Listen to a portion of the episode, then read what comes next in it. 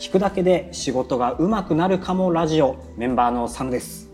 ジム通いが60日達成しました。お連続60日です。ホイットリーです。すごい。休みなく。休みなく。すごい。すごいでしょ。全く変わらんっていうところもすごいでしょ。結果にはコミットできてないですコミットできてない。いやすごくない？何も変わらず維持できてる。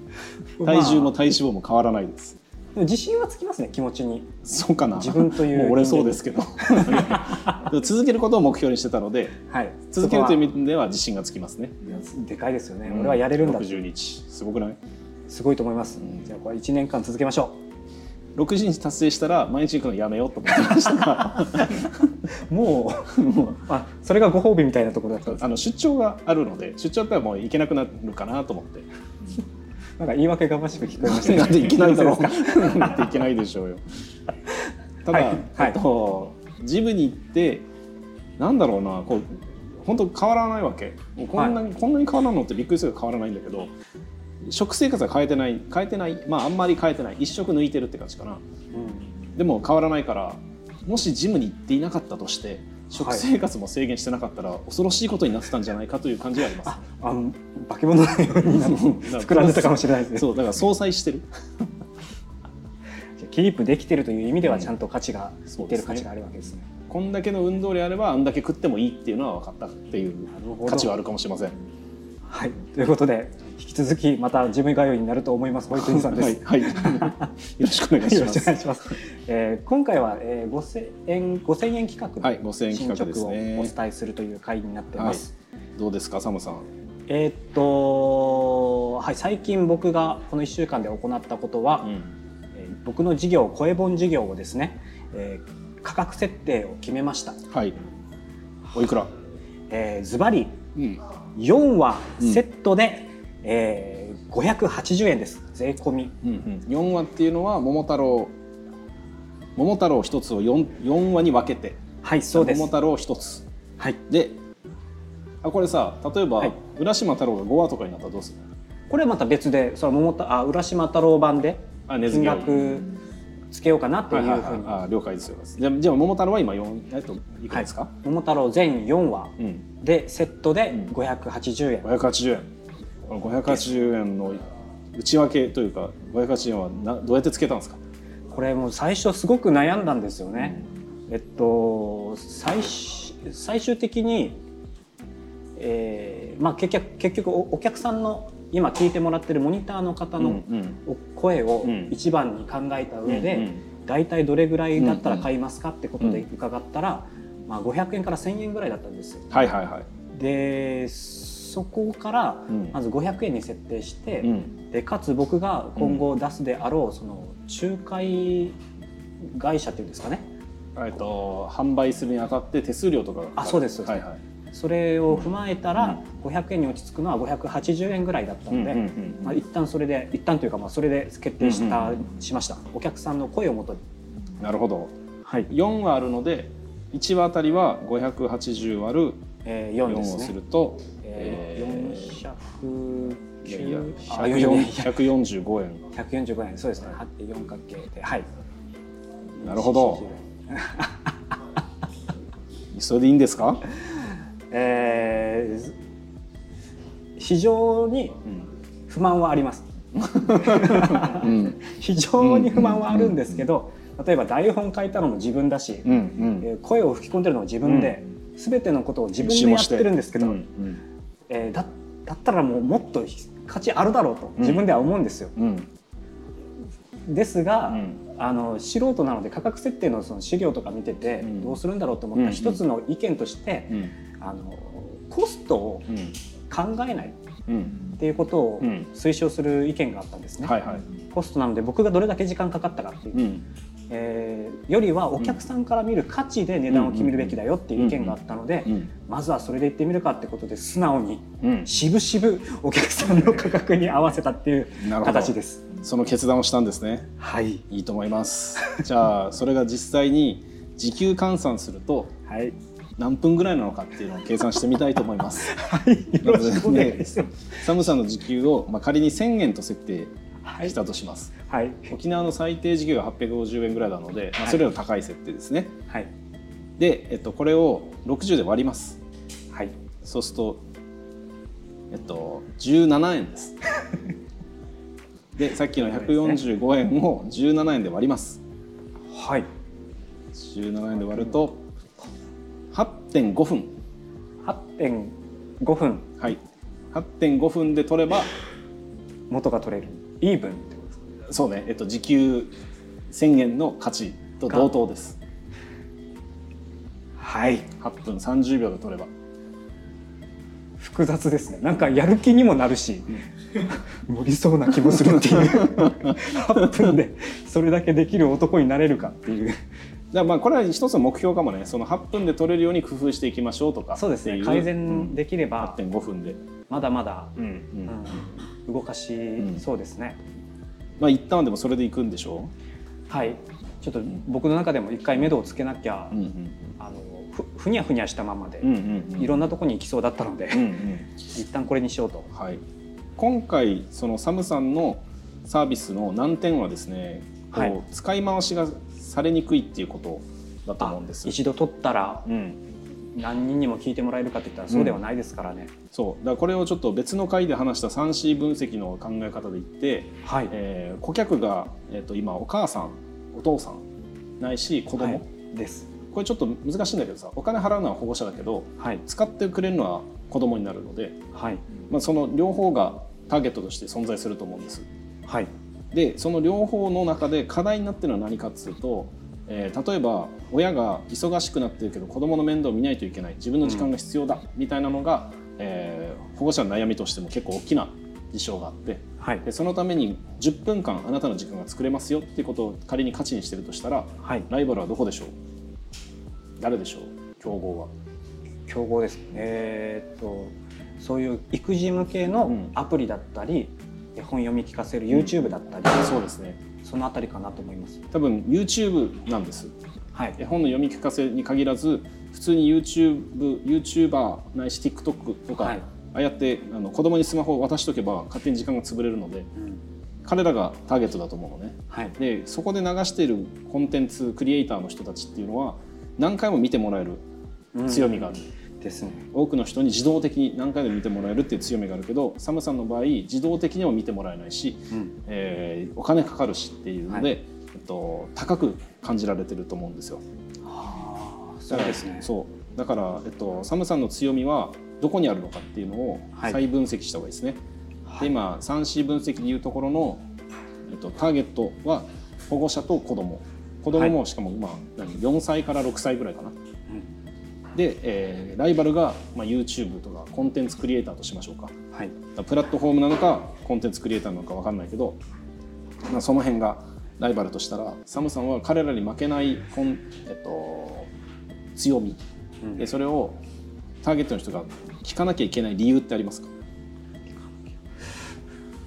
そこは難しいで難すしいんだよね。そう。これがなかなかね難しいところです。だかうんら聞かなきゃいけない理由の一つとして子供に呼びかけるっていう、はい、まあ、新しい形があるのでそこは強みだと思うのようん、ですね。そういうことやってるところないですそよね。う。毎回オーダーメイドで、えー子供たちは自分に呼びかけられてるはい、普通 YouTube とか見てても TikTok 見てても起こらないことだけどうん、なんか俺に話しかけたぞっていうことが強みの一つだと思います、他にあるかねカニどうですかね。定期的にというか僕の場合セットでお送りするので、うん。えっと数本。うん。複数のえサービスを一度でお渡しできる、うん。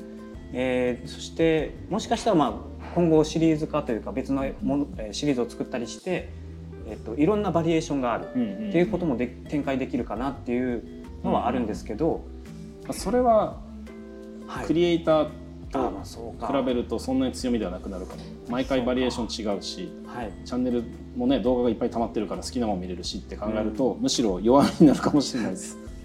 そうですね、んその辺を言われると確かにこれぞっていう強みはうん。なかなか思いつかないところがあります。じゃあもうこの強みの一一点であるはい、子供たちに話しかけるをうんうん。超研ぎ澄ますか、研ぎ澄ますこれに特化して。そうめっちゃ話しかけるのか。要はその、えっと、聞いてるだけのコンテンツじゃなくて、えっと、そことの疑似コミュニケーションができるみたいな強みをつけて加えた方がいいのかな。そうですね。その僕の今やってるサービスの中では、あえっと、性格だったり、うんうん。好きなこと好きなもの、うんうん。親御さんが悩んでいることだったりとかっていうのをと取りはい入れてるのでうん。そのあたりは会話というか、うん。向こうもお子さんも信頼を持ってうん接してくれてるので今の様子だと。この辺を今後、研ぎ澄ましてサービスを改善していくのと同時にはい、もう売りますか？おいけるんですか？いけるっいやてか分かりません。分かりませんがテストマーケティングをして、はい。えー一応聞いてもらえれば満足度が高いっうんていうことが分かっているので、はい。これをもう、えっと一般のサンプルの人たちを集めて聞かすのではなく、まあ、それもねまだ全員終わってないので並行してるんだけどはいもう売るっていうことをしてみてまた景色として何が見えるかなっていうのをはい試してみましょうか。わついにというかうんようやくというか、うんそうだね。はい、えー、ぜひやってみたいです。えっと一応これはデータ販売になるのではい。データ販売でいいんだよね。でどうやって売る？ねだからその売ろうって言った時にさ結構いろいろあるんですよ。あの選択肢も問題も。はいうんうん例えばその、えーネットショップみたいな形でうん。はい売。ろうと思ったら、MP3 データをダウンロードできるようにしてではいそれを聞けるっていうふうにするのか、それとも YouTube に非公開でアップしてそのリンクを渡すのかはい。どんなのがいいんだろうね。今までモニターの方には YouTube のリンク、で初期の方には MP3 のデータもお送りしてたんですけど、YouTube これどうなんでしょうかね？YouTube にそのサービスの商品があるっていうのはちょっと僕は抵抵抗がちょっとあったんですよね。これ YouTube の規約にさはい。動画を有料で売っちゃダメみたいなのなかったっけ？はそこからもうわ全く頭になかったです規約、うんそこも気をつけなきゃいけないですね。なんかそう昔セミナーみたいなのを見るんだったらお金払ってくださいそしたら限定公開を送りますよみたいなのが NG だった気がするなはあじゃあもうまた考えなきゃいけないです。はあでもあの、結構そのちょっと調べ物をしてた時に、まあ、NHK とか、うん。えー、とこういう声のうん。子供向けのサービスがあうるサイトに行くと、そうやって MP3 がバーって流れたり、うん絵本のようなうん。イラストで、クリックするとそこで、えー、とあらすじとかうん。と書きが、うん。音声が流れますよみたいなサービスがあったんで、はいはい。LINE でもいいの？LINE でじ MP3、あそうそうそう。流してもらうと、うんうん。でアップして、はい。YouTube でえっとあ YouTube の LINE で聞いてもらうっていうのはありなの？ありですね。ただそうなるとまたちょっと、えっと、LINE ならではのイメージを作った方がいいなとは思いますけど、活かせればなと。あ例えば LINE で、えー一つアカウント作ってはい。それを購入してくれたらえっとなんだろう登録してくださいと。登録してもらったらここれをあ違うか。購入してもらったら LINE に登録してくださいと。そしたら LINE はい。登録してくれた人に、えーこれ多分アンケートというか事前の情報も LINE で聞いて、はいそれを吹き込んだものを MP3 を LINE で送ってはいでそれを LINE で流してもらうそれもいいですねっていうのも一応ありなのね。えっとお兄さんから来ま届きましたよあそうっていそううそうそう。感じでうんうんうん。それでやってみるか。そうですねただ問題はうん。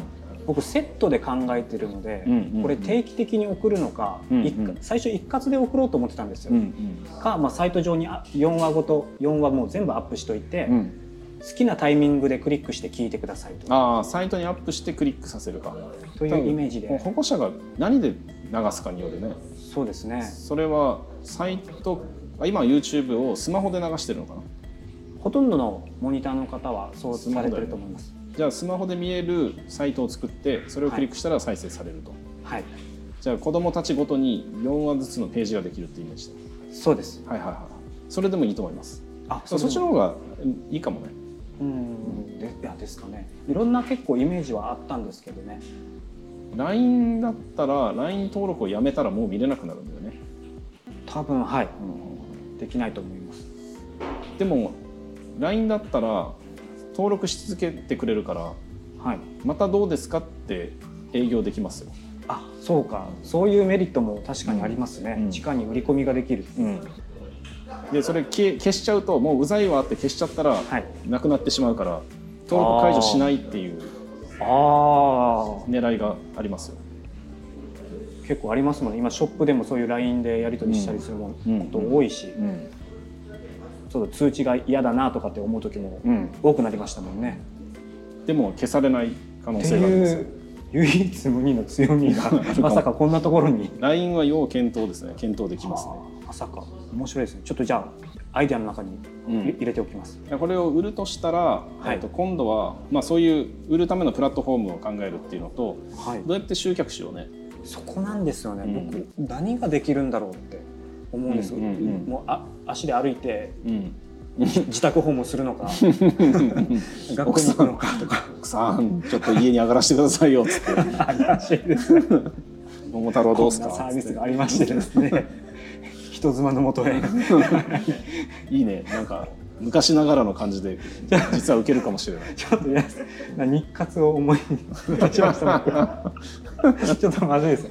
ポッドキャストにあるまじき内容になっていきそうでしたよ でも今今回あのサンプルを手伝ってくれる人たちも結構探すの難航しているのではい。この集客を広げようっていう時に口コミとか今までのやり方で探しましょうだと結構大変になると思います、はい。でこれが結構な障壁かなという気がします。で5000円なので、えっと、それ580円だったらまあ単純に10本。はい。毎月10本売れていく、うん。えっと10本かける4か。だから収録は40本あそうですね。40本か。40本かける8分。はい。8分。じ、えー時給というか1本あたりの。320分。はい。5時間ぐらい、で5000円分稼げるってう、いう。ん6時間ぐらいで5000円稼げる見込みって感じですかね。ですね。で考えると,、えー、と毎月10人から契約を取る集客方法ですね。そうですね。このどうなんですか？この10人という人数はあんまり多くないですよね。それ市場の大きさがわからないので、うん。これを例えば、えっと、34年生の子供がさ違う34歳4歳からはい。6歳ぐらいの子供がいる、えっと、世帯っていうのを、まあ、探せば多分出そうなんだけどうん。それを出してその人たちをパイにした時に、えーこの人たちからの何パーセントを取れば毎月10人になるねっていう計算はできると思う。何人ぐらいいるんだろうな。例えば1,000世帯あったとするじゃん。もっとあると思うけど、はい。1,000世帯ありますと。1,000世帯あったらこの人たちにまず知ってもらうための認知これマーケティングファネルっていう考え方なんですけど、マーケティングパネル。まず1,000人に、えー知らせます。はい。1,000人が知った、はい。であ興味あるわ。ちょっと詳しく知りたいなと思って、うん。えーなんだろう。サイトにアクセスするとかチラシを手に取るとかアクションを起こした、これは興味のところだね興味を持ちました、興味関心持ちました。でこの時点で多分100人とかになるわけ。はい。900人が全員いいやんと。でうん。も1000人は、あ100人はちょっと知りたいって見ますと。でそれ見た人がじゃあ契約してみようと思って、えー購入ページに行きます。はい。でそのうち買ってくれるのは10人とかになってれば OK そのまま。これはね10%ずつなので90%ずつ落ちていくっていう計算なので、はい。これを維持できるかどうかとかもしパイが1万あれば1%でいいのではい。1%じゃダメかなどっかで10%、1%とかにしないといけない、10うん、とかにしないといけないと思うんだけどえその大きさが市場の大きさが分からないといけないですね。そうですね。今むやみやたらに作ってますけどお客さんがどれぐらいいるのかっていう。うん、で仮にそれが分かったとしてどうやって1,000人に知らせるかっていうのが、うん。その認知させるかっていうのを問題ですね。そうですよね、えー広告を作るにしろ何か、えー小学校に行くにしろ、うん。ものを作らなきゃいけないしうん。っていうことまで考えなきゃいけないってことですよね。もし広告を打ったらはい、10人じゃいけなくなるね今度はお金がかかるから。そうです。そのお金を回収しないといけないから。僕よりもコストがかかるんですね。はい、あのガンダムの話なんですけどちょっとね。ガンガンダムの話なんですけどここでそう。ガンダムのようなあの大きさであのロボットを作るためにははい、足が、えっと、上の方が重すぎるのでその足では支えられないっていう説があってはい。もっと太い足にしないといけない。もっと重い足にしないと上が支えられないとはい。でもっと太くもっと重くしたら自重が重くなるのでもっと重くもっと太くしないといけないんだって。だから実現無理っていうあ話があって。ガンダムは作れないあの形ではね。あのはあ。すげえ足がめっちゃ太くて頭が超ちっちゃいだったらできると思うんだけどあ、の人間型で作るのは非常に問題あの苦しいという話があるんだけどそれと同じように、夢がない。広告をバンバンかけるとはい。売り上げをどんどん作らなきゃいけない。で10人じゃダメだから100人にしよう。じゃあもっと広告を使おうってどんどん肥大化していってしまう。すごい怖いですね。リスキーでまあ、でもうん、でもそのバランスがどこかで取れるんだったら広告打った方がいいかもしれないけど、えーその先にお金を使いましょうではなくてできることはまだあると思います他にも。あ例えば、えー保育園とか幼稚園とかにはい。チラシを持っていくってことはできると思うのね、ーはい。とかあとなんだろうな、まあ、イベントを開くとかですね。うーんとか普通に SNS とかで、えっと、その辺の子供がいるようなお母さんに DM を送るとか。ああなるほど、うん。あそうか。今今時 SNS ですもんね、うんうんうん。DM をガンガン送って、えー1000人送ったら1人ぐらいあ10人ぐらいは契約してくれるんじゃないっていうのを試してはい。もう探しては送る探しては送りってやるとか、ハッシュタグで子育てとかって出てるところにもガンガン送るとか。うんそれだったら手間はサムさんの時給にだけになるのではい。その時給分の回収をするために また10人でいいのかっていう話にはなるけど。そうですね。えーうん難しいですけどままずはあ580円で10人っていうのを考えておきます、うん、もう自分のかかる時間とかお金は一回度外視してしてただ働き5000円をここで稼げるかどうかね、なんなら実費で。うん、実費で。はい。でもその、えっとどこにお客さんがいて、えーそこからどれぐらいの人が来るかっていうのを探すのは、うん。ちょっとした投資になると思うのよ、まあ、マイナスになるんですよ。あでももし見つかったらはい。その後はもうガンガン取れるというか、まあ、やり方が一つ見つけられれば、はい。それをなんと何回もやればいい。回数を多くするか、えっと、量を増やせばいいので例えば、えっと、保育園にチラシを持っていくっていうことが一番取れる確率が上がりましたと。はい。要するに1000人でやったら10人取れたって分かったらじゃあ2000人したら20人取れるしうん。3人にしたら30人取れるしっていうのがそういう再現性があるのではい。このどうやったら認知ができて、えー制約まで結べるかっていうのを探す旅です。すごい。なんだろう僕はもう売ろうって思ってたんですけどその先前にまずまた旅があるんですね。そうです。うどうやって売るのかっていうのをちゃんと放浪の旅が。そう。でここでここではサムさんが、えっと、サービスを作る時に俺が結構しつこく言ってた計測っていうのがはい。生きてきます。ああの台本で喜んでたとかってうん。一緒です。それと実は全く同じで、へえー例えばじゃあ、えーなんだろう国際通りでーはい。なんか看板持って「こういう本580円で売ります」っていう看板を持って立つ。はい。でこれで、えー人をカウントしてワードウォッチングみたいにカウントしてそこから何人取れたかっていうのを計測する。あ過ぎ去っていく人、まあ、まず全体バチバチバチバチバチ押しといて、ここにやってきた人はそれでカウントするまた。っていうのと、えーチラシを保育園に持っていく。何枚持ってったか、子供の人数数えて置いてきますねって置いていくっていうのでそこから制約したかどうかを計測する。そしたら比較ができるじゃん。はい。どっちが良かったんだろうかみたいな。とか SNS から DM をガンガン送るっていうので何件送ったら何いくつ取れたかっていうのを分析するとどれが効率が良くてどれが角度が高いかが分かってくるので、うん。それを計測しなかったらなんとなく取れたなみたいな。うん。どっちが良かったか分かんないけどなんか取れたからうん、じゃあ全部やり続けようってなると死んじゃうので。そうですね。そう。だから計測をして改善をするとか、はい、えーどこが良かったのかっていう取捨選択をするためにも必要だと思います。お客さんを取る手段にしても、どうやったら取りやすいかっていうのをまた分析しやすいうんように、えー意識しつつうん、探っていくっていうのがまたそれがまた旅なんですね。それが旅です。はそこにもコストがかかる。というか、それで言うと今までのこの会話にはコストがかかってる。その回収を含めて5000円じゃとてもじゃないけど、あ、そうですね。でそれ一回度外視しましょああ。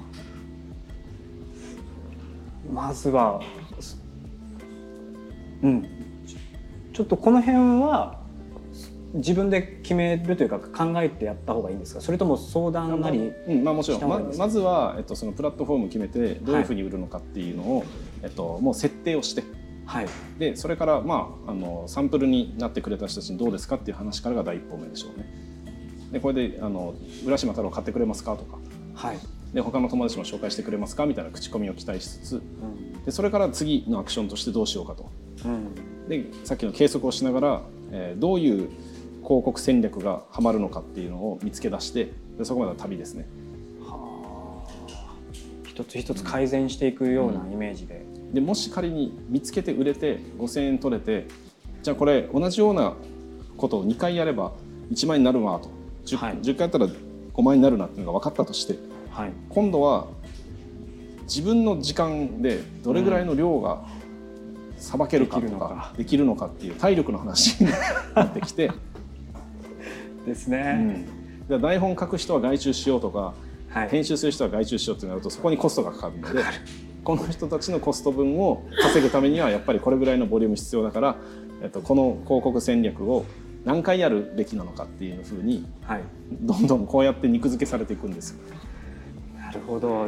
自分ででも今声でやるだけだからおちょっとお金になればいいやっていうのもすごい、なんていはい総計というか、うん。考えが足りないっていうところにまずそこもまた気づきになるんですね。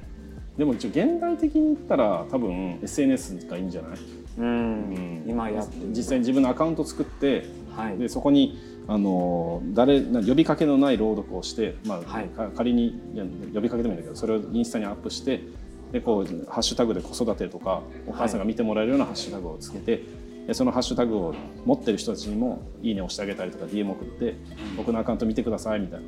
うん。っていうのでそれでリーチを広げていってっていう方が時間はかかると思うけど、はい。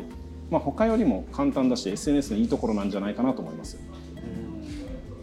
うん。そうですね。大きな費用もかかりそうではないですしね、うんうんそこも考える必要があるか。そう鬼が「おいインスタ見てるお前お前だよ」っつってあーなるほど面白いですね。悩んでねえかっつってっていうのが再生される。やってくれよって、うん買ってくれよそうこれ買ったらお前ちょっと10分ぐらい楽になるぞっつって。桃太郎から金取られて今金欠なんだよみたいなそうそうそう愛じゃん。そういうのとか。はあえっとまずはお客さんに、えーどれだけ認知してもらうかその手段を考えてっていう旅がまたここから始まるというそうですね。でもまあ売ってみましょうかもですう、ね、うん。新しく行動したいと思います、わうん。かりました。ではまたはい。次回をお楽しみにということで、はい。よろしいでしょうか、はい、はい。ついに売る編です、売る編でようやく2ヶ月ぐらい経ちました。はい、ということでまた次回、はい。えお相手はメンバーのサムでした。ホイットニーでした